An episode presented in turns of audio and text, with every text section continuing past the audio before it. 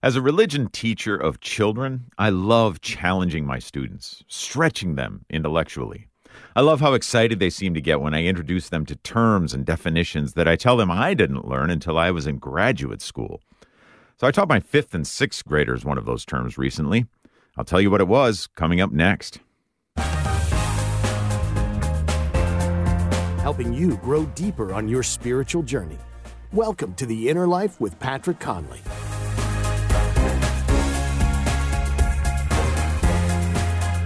Welcome to The Inner Life. This is the show dedicated to spiritual direction, helping you out on this day's walk in your journey of faith. I'm Patrick Conley, happy to be with you for the hour ahead. The term I recently taught my 5th and 6th graders was hylomorphism, an Aristotelian philosophical doctrine referring to beings as a composite of both matter and form. In Catholic teaching, we understand this as directly applied to the human person, who is a composite of body and soul, matter and form. We also understand the sacraments as composed of matter, oil, water, bread, and wine, for example, and form, the words of the proper minister of the sacrament. And with the sacraments, the appropriate matter and form must both be present for the sacrament to be what we call valid. You can't baptize someone with coffee, and you can't have the Eucharist without the words of consecration said by a validly ordained priest. Seems straightforward enough, but when you get into the details of it, an abundance of questions can arise about sacramental validity. Today on the show, we're going to chat about sacramental validity and take as many of your questions as we can. Our studio line is 888-914-9149 if you want to get a jump on things. And serving as our spiritual director today is Father Ramil Fajardo, a priest of the Archdiocese of Chicago. In 2013, Father Fajardo joined Holy Name Cathedral and began his duty as a judge of the Metropolitan Tribunal. Okay. In 2017, he also took on being the director of liturgy and the Cardinal's delegate for St. James Chapel. And 2 years ago, he was named the rector of the National Shrine of St. Francis Xavier Cabrini. Welcome back to the show, Father. Good to be with you again. Good morning, Patrick. Good morning. I am so excited to be talking with you today about sacramental validity. Let's. I'm anticipating a lot of people are going to have questions. So again, our studio number 888-914-9149. If you do have a question about sacramental validity, if a sacrament that you witnessed or actually even participated in, whether that's valid or not, 888-914-9149. So Father, let's start with a couple definitions here first. Just give us a general overview of what are sacraments. Okay. When you threw out the word hylomorphism, all of a sudden I'm like, wow, I haven't heard that in years, decades even. Thanks a lot. Yeah, you're welcome. So, first and foremost, let's be as simple as possible, straight and direct. The idea of the Church's teachings are that they are accessible. We can make it as complicated or as detailed as we need, but I always reference two different sources. Number one, the most obvious source would be the Catechism of the Catholic Church, as well as I also like using the Baltimore Catechism.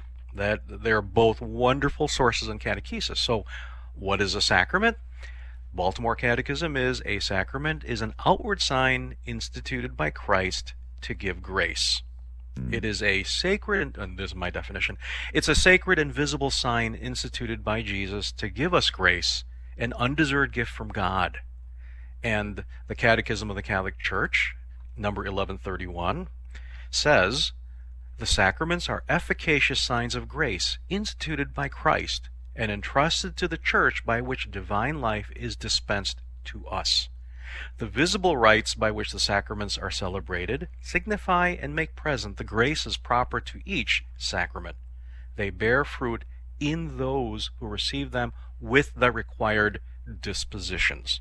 Now, the Catechism of the Catholic Church is not as pithy as the Baltimore Catechism, which develops those points, but that's an excellent definition. And the bishops put it on their website, in fact, and created an essay on the bishop's website. This is an excellent definition. 1131, Catechism of the Catholic Church. All right, great introduction to what sacraments actually are. But then we're talking today about sacramental validity. So define that one for us, Father. What is validity, and who determines what is valid? Okay. Well, in general, the words do not explicitly have to reflect the Catholic understanding, but for us, obviously, when we talk about validity, it is the idea that a designated action produces the effects intended. So when it's invalid, an action does not produce the effects intended, and that's why it's called invalid.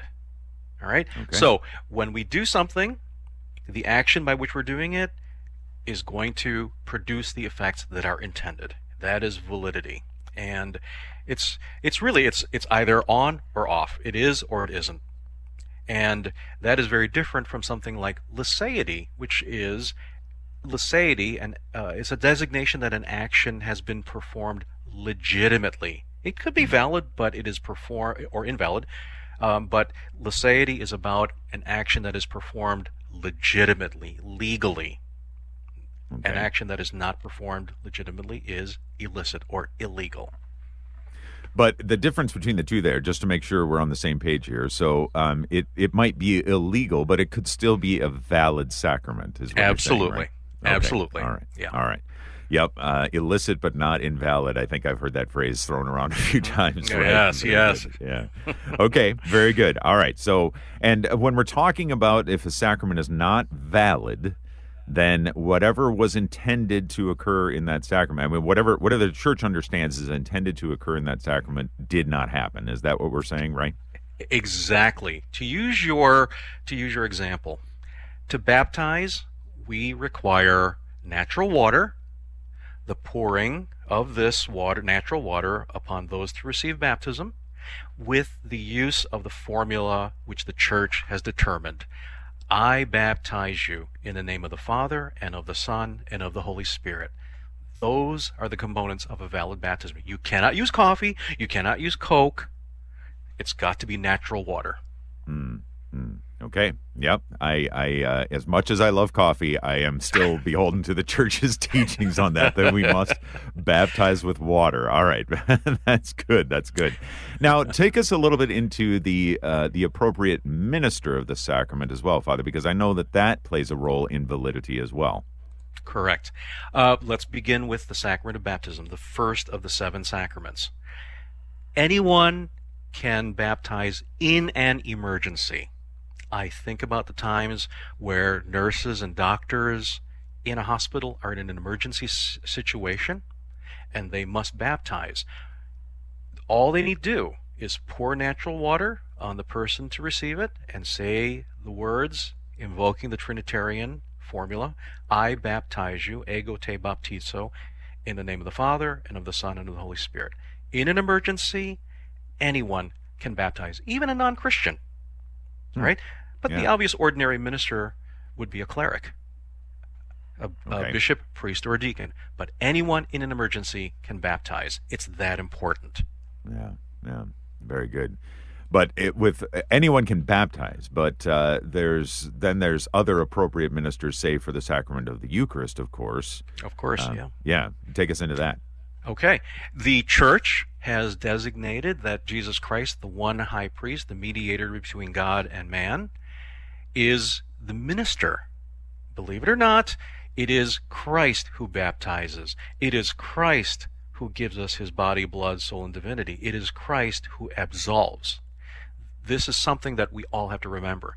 It is not merely a man, a priest, or it's not even just a nurse, male or female. It is Christ himself, if the person's doing it, intend to do what the Church wants. And the words, I baptize you, for example, in the name of the Father, Son, and Holy Spirit, is the outward sign, along with the pouring of natural water, that demonstrates what I am doing is intended, and that it is intended as the Church wants it, and therefore this person can be believed to be baptized, accepted as being baptized. With the Eucharist, as you were saying, Patrick, the priest, validly ordained by the bishop, the local bishop, would be the one to say, this is my body, this is my blood. Those are the essential words of consecration that has validity, along with wheat flour for the hosts and wine. Okay. Fruit of the vine. All right. Oh, very good. Our spiritual director today, Father Ramil Fajardo, is leading us through a discussion about sacramental validity. If you have a question about sacramental validity, or if you're curious if a sacrament in your life or the life of a loved one was valid, give us a call and ask your questions, 888-914-9149, 888-914-9149, or send us an email, innerlife@relevantradio.com.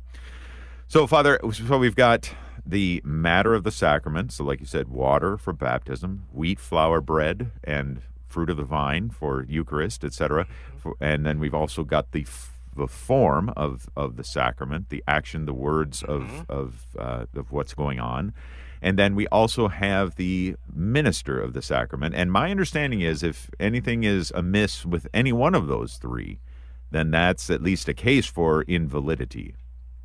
Absolutely.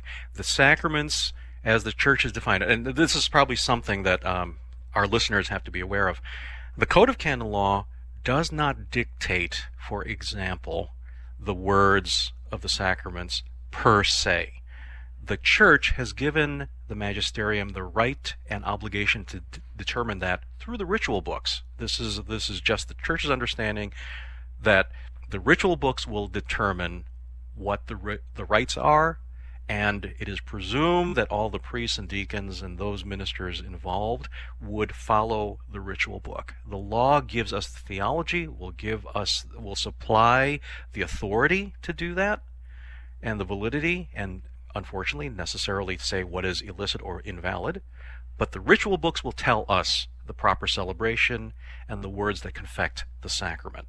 Okay. That's why you were asking earlier, I didn't get to answer that question, but who determines this? The Church, obviously. The Church tells us, because the Church is herself a sacrament. It is the Church herself, the mystical body, is Christ himself. So it is Christ who tells us what he wants done through the ministry of the Church.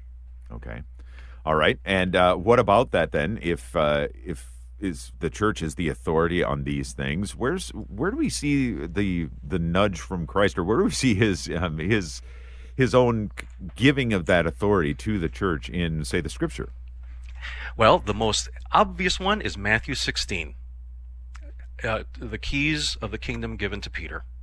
Okay. And upon you I will build my church. Upon you, Petros, rock, I will build my church, and the gates of hell will not prevail against it.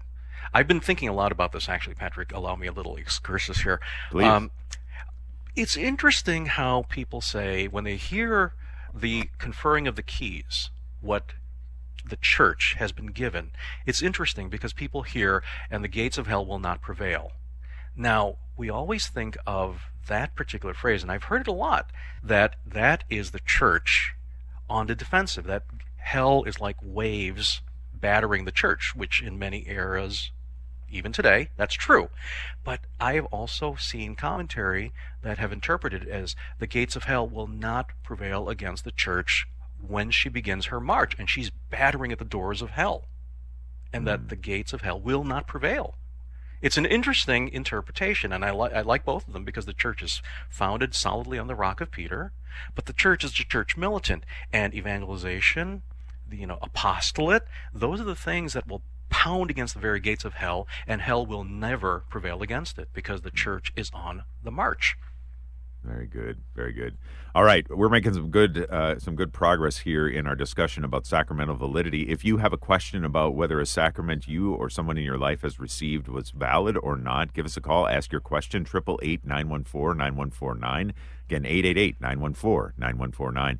We had an off-air question come in, Father, and I'll pitch that to you. So a lady called in who'd been married for 20 years, and she says 4 years ago her husband said he actually didn't want to get married, I assume at the time that they did get married, at the time of their wedding. Mm-hmm. And so she wants to know if she should look into the validity of their sacrament of matrimony. Wow, that's a lot of things. This is my bread and butter. I do this on a daily basis, right? Right. Huge caveat. Nobody knows what a person was thinking until there is a formal procedure to determine that. Okay? If they're still married, then the presumption is that they intended it, that he intended it, and that her consent is still continuing. It's presumed as well that his consent is still presumed. The Church will not involve herself in a declaration of nullity until both parties are separated and divorced. Okay. Right? So if it's just a musing on his part, that's one thing. But yeah, they are still married, I guess. Yes, Father, right. Just to clarify. Okay. So maybe at the time he was just thinking to himself, "Oh my gosh, what am I doing? It's like I need to run away," but he didn't. So the presumption is that it's a valid marriage. Okay. You know, and ultimately in a procedure, in a process, the Church would have to determine through her tribunal that this was a known fact, that in fact he himself let others know, "I don't want to get married." That's the only way to prove an invalidity in the sacrament of marriage. Because let's now discuss what is matrimonial consent. Matrimonial consent is between a man and a woman who exchange in the words the Church has given us, "I, John, take you, Mary, to be my wife. I promise to be faithful to you in good times and in bad, in sickness and in health. I will love you and honor you all the days of my life." Very simple words that a man and a woman exchange with one another. The average intelligence understands those words. They're very direct, simple. And most importantly, they live that consent. They wouldn't say it if they didn't mean it. Right. Now, that's where a declaration of nullity comes in. Marriage is presumed valid. But if anyone says, "I had my doubts," prove it. Otherwise, no, it's valid. You don't... You know, it's not Catholic divorce. It's you said it, people witnessed it, the Church witnessed it. So there it is. All right. There it is. Good. You prove it. We've got a great priest in for our spiritual director today for this particular topic, sacramental validity, as he is, amongst his many other duties, also a judge of the Metropolitan Tribunal within the Archdiocese of Chicago. So grateful for that, Father Ramil Fajardo. And Father, let's go to the phones. We've got Joseph who's calling in from Dallas, Texas. Joseph, welcome to the show. Thanks for calling. Well, thanks for taking my call. So the parish that I attend, we've been there 13 years.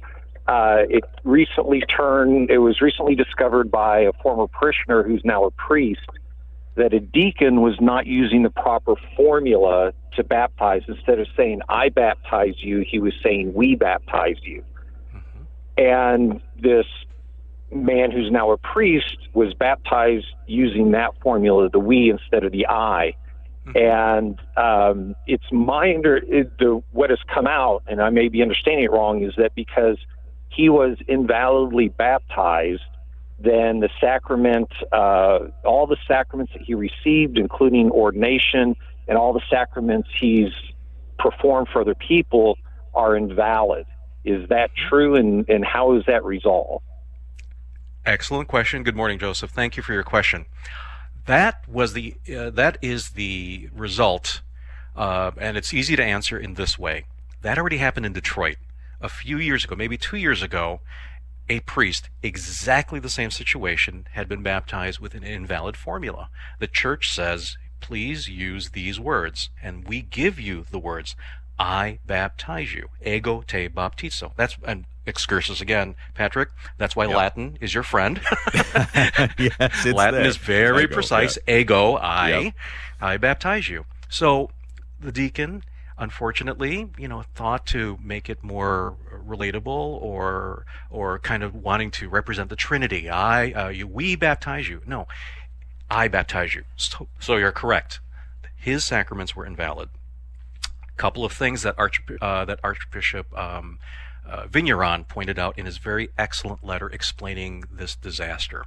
First of all, good faith, these folks that were recipients of potentially invalid sacraments need to check in. Father had to be rebaptized. Everything had to be done over again.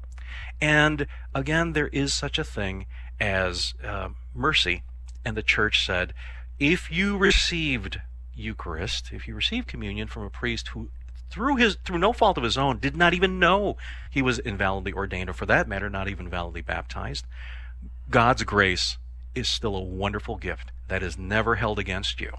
Not held against you. The same thing with sacramental absolution. If the priest did not know, if the parishioners didn't know, in good faith God's grace is his mercy. So Archbishop Vigneron said, "Everybody, please, let's take this to prayer and let the Church make these corrections and we will see what we can do. But God's grace is not limited. God gave us the sacraments, and he will distribute those graces as he fits, as he sees fits. And if a person in good faith did not know any of this, then they receive grace as God has determined they deserve. Mm. Wonderful question, Joseph, and great answer too, Father, as we're talking about sacramental validity here on The Inner Life today. If you have a question about the validity of a sacrament that you or someone you know has received, give us a call. Ask your question. That's what today's show is all about. 888-914-9149 is the number to call. Again, 888-914-9149, or send us an email, innerlife@relevantradio.com. We're going to take a short break here on The Inner Life. There's lots more to come, though, so stay with us. If you are in the market for health insurance, our sponsor, the Catholic Order of Foresters, is here to help you and your family find the most cost-effective health plan. Learn more at relevantradio.com/forester.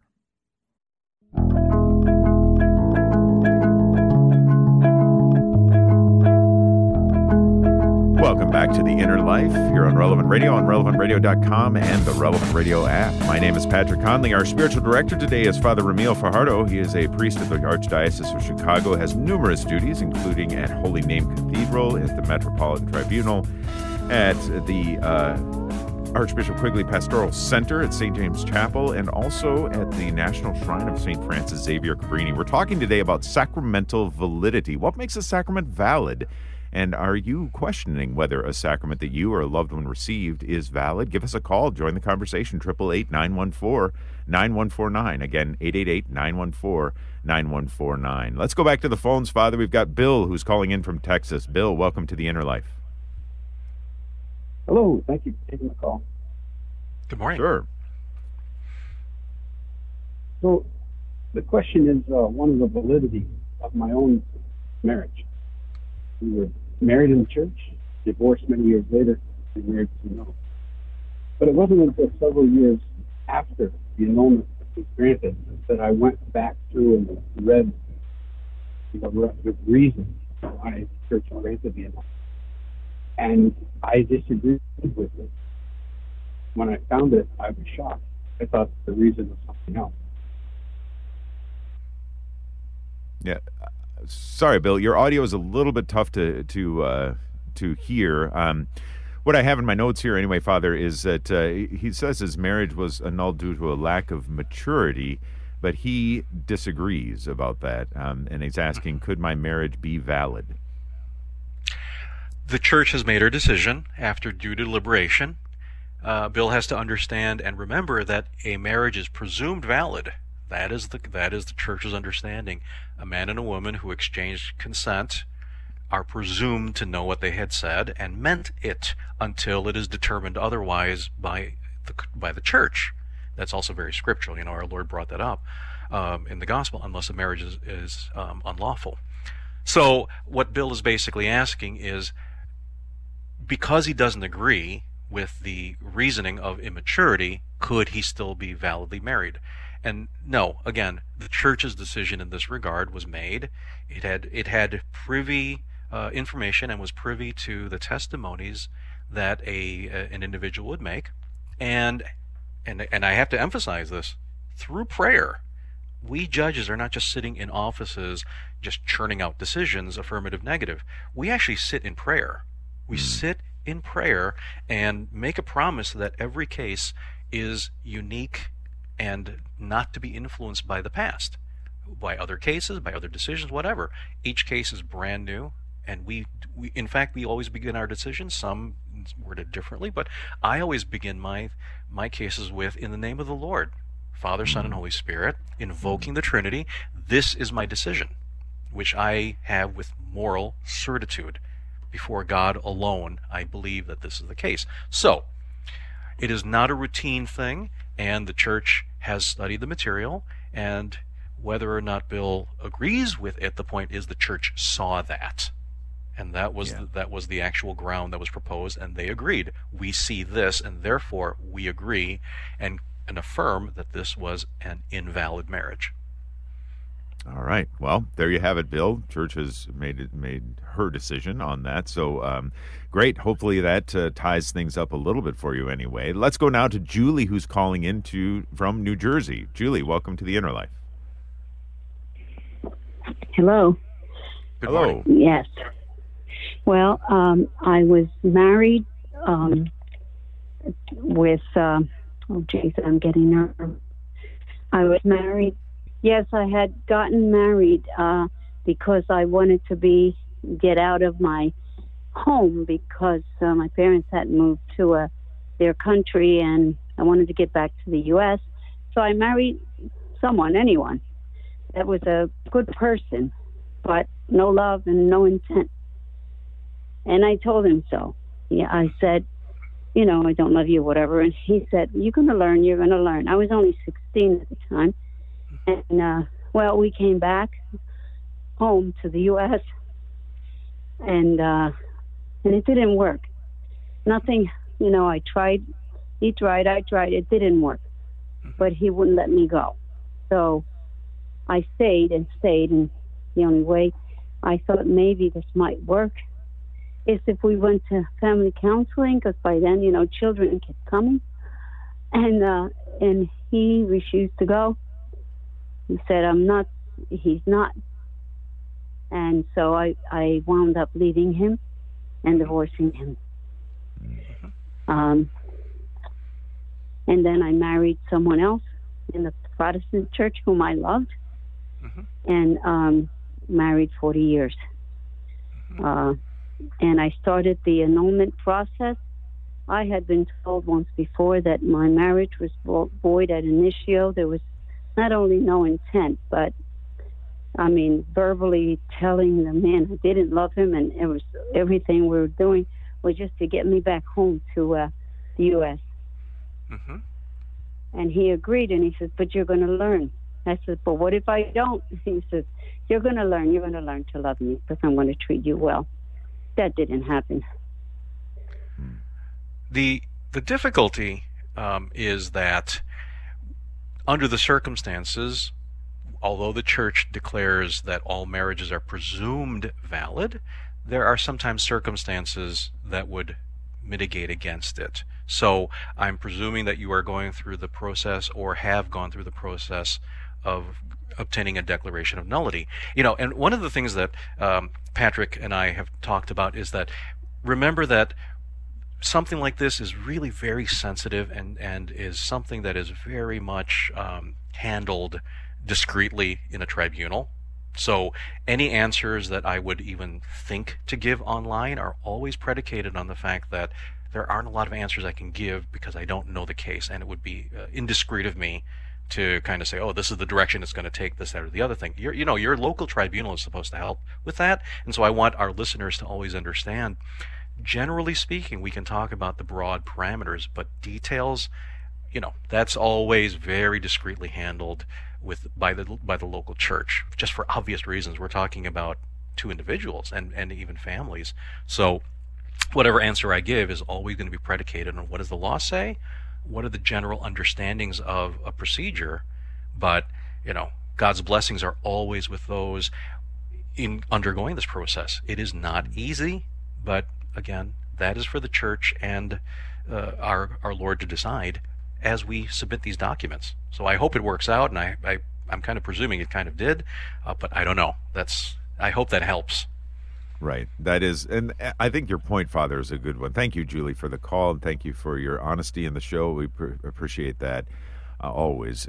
But Father, I think you make a good point, and one that's worthy of underscoring is that really, especially with marriages, that's why we have metropolitan tribunals, right? It's so that people can investigate these in a case by case, point by point scenario in which there are judges who are well trained and very prayerful as well in seeing it through. So, yeah, wonderful. And it should be done very respectfully. Very yes. respectfully. So, you know, that's why these are individual things. The Church's sacraments are meant to be respectful because they convey God's very presence and grace. Yeah. So something like discussing it so openly is kind of, you know, take it to your pastor or take it to your tribunal because they're trained for that. Right. It would just be really speculation on air.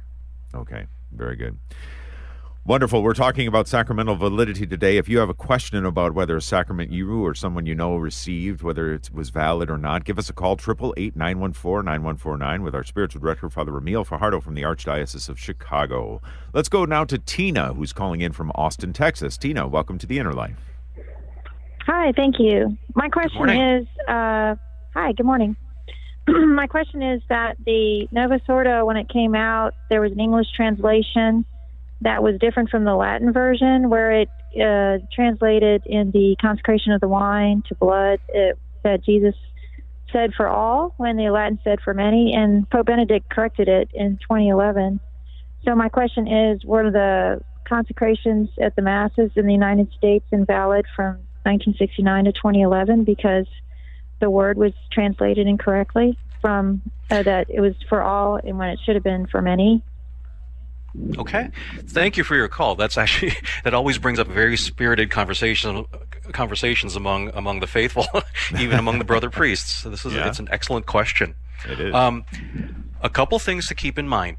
The Church gives us the language. The Church does not err. The Church can never make errors because it is Christ Himself in the sacrament of the mystical body of Christ. So the Church, through prudential decisions, gave us in the Novus Ordo Missae a vernacular translation, which the power of the Church said, if you use these words, it confects the body, blood, soul, and divinity of our Lord Jesus Christ. So when it came out, for you and for all, I remember when I was ordained in 2004, we still had the old translation, and I heard that for decades, you know, ever since I started attending Mass, and I was receiving First Communion in 1972, for you and for all. Now, what is the principle of translation? That was the question that came up in the pontificate of John Paul II, in which it was asked, can we be more faithful to the translations? And this is where it becomes an art form. And pro multis, you are going to hear this discussion a lot if you haven't heard it already. Pro multis, the Latin. Remember, Latin is the official text, all right? If the Church translates it as for all or for many, the point is the Church has made a prudential decision by translation. It is a valid translation, and sometimes the Church says it could be better. That's why in 2011 we had a different translation come out, which was much more, shall we say, faithful and literal, as opposed to thought-based. You know, the idea behind it. The prayers were a lot more faithful to the Latin original. Right. Cardinal George was actively involved in that with Vox Clara and the translation principles. But remember, please, the Church, Latin is the original. It is the formal and only official translation that guarantees, but when we make a translation into a vernacular language, having had it studied, the Church puts her weight behind the fact that this is a valid translation. Do not worry about receiving our Lord's body, blood, soul, and divinity. Wonderful response, Father. And Tina, thanks for the call, and if I may say so, thanks for doing your homework. Thanks for paying attention. I love it that people are paying attention to these details, and that they're so, I presume, dedicated to the sacraments and sacramental validity, because you're hungry and thirsty for the grace which the sacraments confer upon us. So thank you, Tina. Thanks for the call. Oh, let's Patrick, go now. One thought. I was going to say this to Tina, and remember, please, that what is the essential words of consecration, which cannot be altered, are, this is my body, this is my blood. Some sacramental theologians and liturgists would even include, this is the chalice of my blood. But hic est enim corpus meum, hoc est enim corpus meum, hic est enim calix sanguinis mei. Those are the words that cannot change. Okay. Right? Yeah. Okay, good to know. Like it. All right, very good.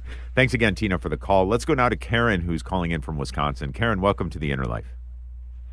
Hello there. Yeah, I have a question. I got married. Good morning. Good morning. We got married in 1979 by a very young liberal priest, And I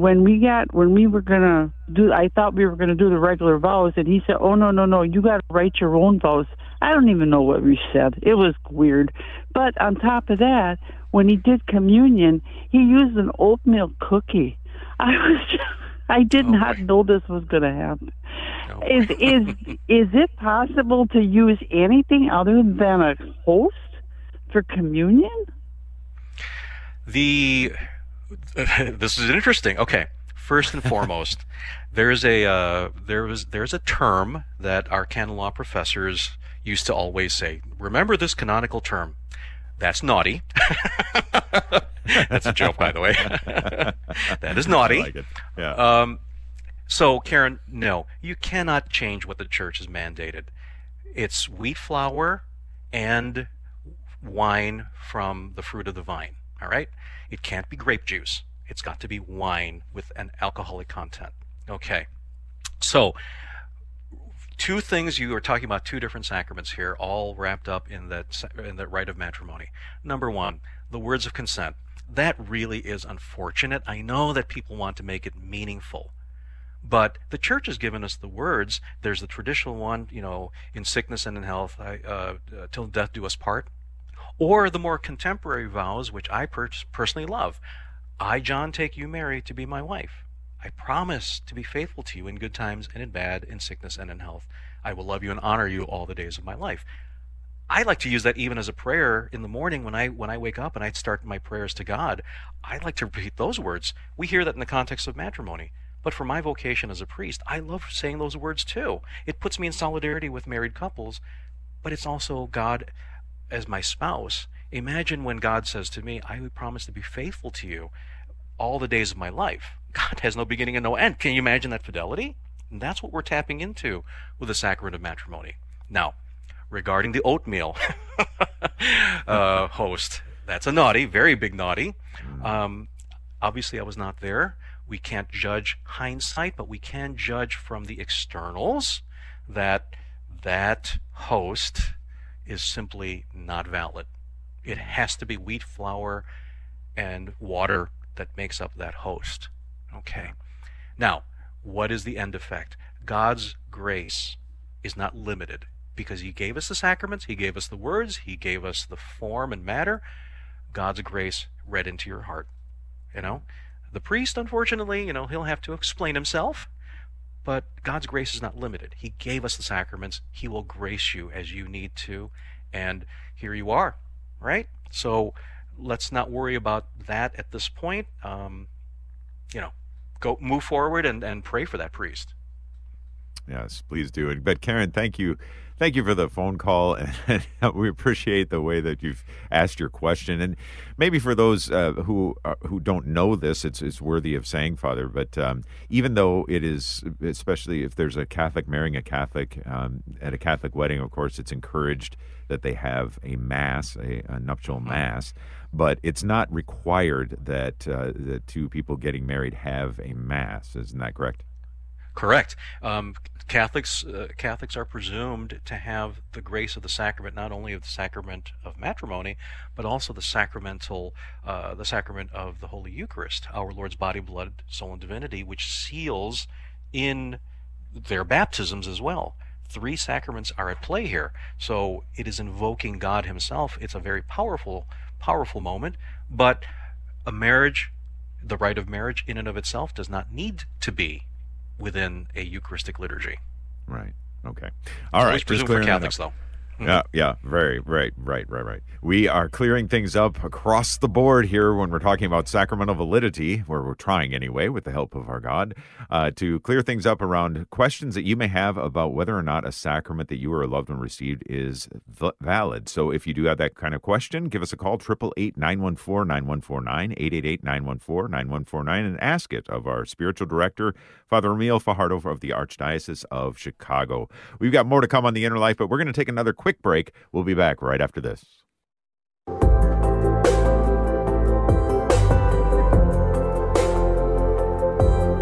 Welcome back to The Inner Life here on Relevant Radio. My name is Patrick Conley. My thanks to Nick Sentovich, our producer, and Sarah Tafoya, who is taking your phone calls, and our spiritual director, Father Ramil Fajardo. of Holy Name Cathedral there in Chicago, the Metropolitan Tribunal, St. James Chapel, and the National Shrine of St. Francis Xavier Cabrini, as we're talking about sacramental validity. If you have a question about the validity of a sacrament that you or a loved one has received, give us a call, 888-914-9149. Let's go to David, who's calling in from Phoenix, Arizona. David, thanks for calling. Hey, thank you for allowing me to ask this question. So what I was explaining to the pre-screener was when I first got married, I met my wife. I had just enlisted in the Army and was getting ready to ship off. And I was not Catholic. I was actually raised as a Jehovah's Witness, but was really didn't have any faith at the time. Wanted to get married. I only had a very short time, didn't have time to go through RCIA and all that. And the priest agreed that he would marry us as long as I had made the commitment that I would take all the classes later on and become Catholic, which I really never had any intention of doing. Got out of the service and then get called back in to go to Desert Storm. And as I'm getting ready to ship off, I'm like, man, I've never been baptized. I should probably get baptized. And talked the priest into, there's a different priest, but I talked him into baptizing me so that I could go off to war and be baptized with the promise that I would go through the classes again and I'm Catholic. And again, I really didn't have any intention of doing that. But I did these things. Now, later on in my life, I kind of came to the realization that I need to be Catholic, and I ended up going through RCIA and took all the sacraments and everything, and now I am a practicing Catholic. But this conversation made me think, so I just have to ask the question. You're asking about the validity of David, about those sacraments that you received, right? Because again, I wasn't Catholic when I got baptized. I wasn't Catholic when I got married, and both of them were. Well, okay, we'll do these things, but you have to commit to. Yeah. Okay. I think we got it, Father. What would you say to David? Okay. First of all, you were an adult. You were of mature age, sufficient mature age to serve our country. So you had capacity to answer for yourself. Okay. So you promised to marry, and the consent, a Catholic can, with permission, marry a non-Catholic. Okay. You understand the words of matrimony, I promise to be true to you, or I promise to be faithful to you, etc. All right. So you, in turn, having been involved with another Catholic, eventually learned the need for baptism. Christ was working in and through you, and you accepted baptism and the other sacraments.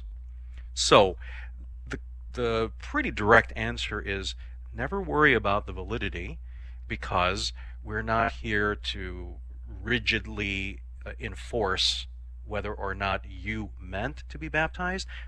People's circumstances are very different, but you accepted that call. You asked for baptism. So without knowing any details, and this is a very broad forum, but I would say listen to your gut. Bring it to confession, perhaps, and just say, I am a practicing Catholic, but I'm having a doubt about this. Personally, I would say take it to prayer. If you're practicing the faith, obviously you heard our Lord's voice and of your own free will accepted him in the sacraments. So I think congratulations, you're probably doing a lot of studying and praying, which perhaps us Catholics, traditional Catholics who have been born this way, should be paying more attention to. Mm. That's a good point, Father. Praying. Right, absolutely. Great point. Thank you, David, for the call. We're going to move in and see if we can get as many of these calls in before the end of the hour here. Let's go now to Joe, who's calling in from Chicago. Joe, welcome to The Inner Life. Yeah, I was married 31 years, and I got to admit the reason that I got married was my wife was pregnant at the time. Mm-hmm. And then after 31 years of marriage, she filed for divorce and annulment. Mm-hmm. And I'm assuming, and that's why I'm asking you this question, Father, that is why the priests decided that, or whoever they were, decided that it was an invalid marriage because of the reason we got married. Although, when I took my vows on the altar, I was really, the Lord was really in me, because I was crying when I was saying my vows, not crying because I was, being forced to get married, but crying because I was really into the moment. Mm-hmm. And so, but they granted the annulment. I wanted to know if that was valid. Okay. Again, as I said earlier, the tribunal has insights through the testimonies that are presented, and in prayer makes a decision. Marriages are always presumed valid to start out with. Now, one thing that I have to be very clear about to our listeners, a declared invalid marriage does not mean that one relationship was not there, that the relationship was not there. Of course a relationship was there. In your case, it was 31 years. There was a relationship there. And yes, you may have in the moment meant it, but at the same time, we also understand that sometimes people can say something and not be able to mean it or to do it. I'm trying to make it as easy as possible without getting technical, that sometimes no matter what we say, everything that is demonstrated shows that even though I meant it, I couldn't pull it off, or I didn't even know I couldn't pull it off. All right? So whoever granted the declaration of nullity had insight through the testimonies. It's not a judgment about you or your former spouse. It is simply a fact that at the moment consent took place, something was missing, or something was not, quote-unquote, working to make it a sacramental marriage. Obviously, a relationship was there. That's not being discussed. But it's that idea of where both of you, either or both, capable of having a sacramental marriage. Yeah. Very good. Thank you, Father. Thank you, Joe, for the call. Let's go now to John, who's calling in from New Jersey. John, welcome to the show. Hi, thank you. 18 years ago, I heard a Catholic priest in the Catholic Church baptize my grandnephew. Mm-hmm. I baptize thee in the name of the Father, and of the Son, and of the Holy Spirit. Amen. And I have held that in my heart for 18 years. I'm not even sure if putting that amen there violated the form. Well, remember earlier we started the show about talking about valid and illicit. I would say this is illicit in a very minor way. It's a valid sacrament. Pouring water, saying, I baptize you in the name of the Father, Son, and Holy Spirit. That's the formula. If a priest happens to add amen, it's not in the ritual, so therefore that's again that canonical term, that's naughty. But it doesn't invalidate the sacrament, because he said the essential words, I baptize you in the name of the Father, Son, and Holy Spirit. That is absolutely untouchable. Okay? If he adds amen, it's shouldn't, but then again, it doesn't invalidate. Okay. Very good. Wonderful. Thank you, John, for that. And we just one question just I want to ask is off air. One of the callers has asked too, Father, that some annulment processes or declarations of nullity processes for those can go rather lengthy. Is it ever okay to just check in on the process? And if so, how is that done? Absolutely. The judges have their notaries who assist in the instruction or the information gathering. And please check up on your case. We ask that here in Chicago, we have a certain timeline, both for the processing, the instruction of the case, as well as the decision-making timeline. Bottom line, check in. You are always welcome to check in. Please understand, though, that we priests who are making these decisions are pulled in so many different directions. So sometimes we're a little tardy, and we could do better. Admittedly, we can always do better. I'm always struggling with keeping timeliness, so hopefully that's not one of my cases. Understood. Yeah. I don't think so, but yeah. Well, anyway, very good. Well, just I think in just the last few seconds before we ask for your blessing, Father, maybe one of the things things that is worthy of noting is that from the Catechism, that God, we know that God has bound salvation to the sacraments, but he himself is not bound by the sacraments. So there's not really a need to be validity police about some of these things, right? Absolutely. We can't go around looking for fault, you know. I understand when people hear something like the formula for absolution is not correct, which compromises the validity of the absolution. Please say something, but presume, of course, goodwill on the minister's parts, and just be on the lookout. But don't look for errors every single place. There's always an explanation. Okay, that makes sense. Thank you for that, Father, and thank you for all the advice you've given. Sorry to the callers we weren't able to get on the air, but thank you to all of you who called in. Father, may we have your blessing, please? Through the intercession of Pope St. Gregory the Seventh, may Almighty God bless you, the Father, and the Son, and the Holy Spirit. Amen. Amen. Father Ramil Fajardo has been our spiritual director today as we've been talking about sacramental validity. If you missed any part of the conversation, go back and listen to it on the show page at relevantradio.com.